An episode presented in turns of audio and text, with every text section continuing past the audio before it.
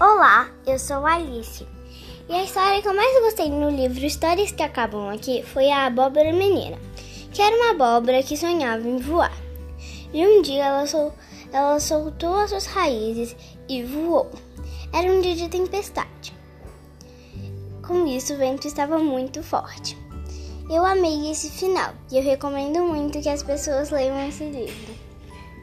Tchau!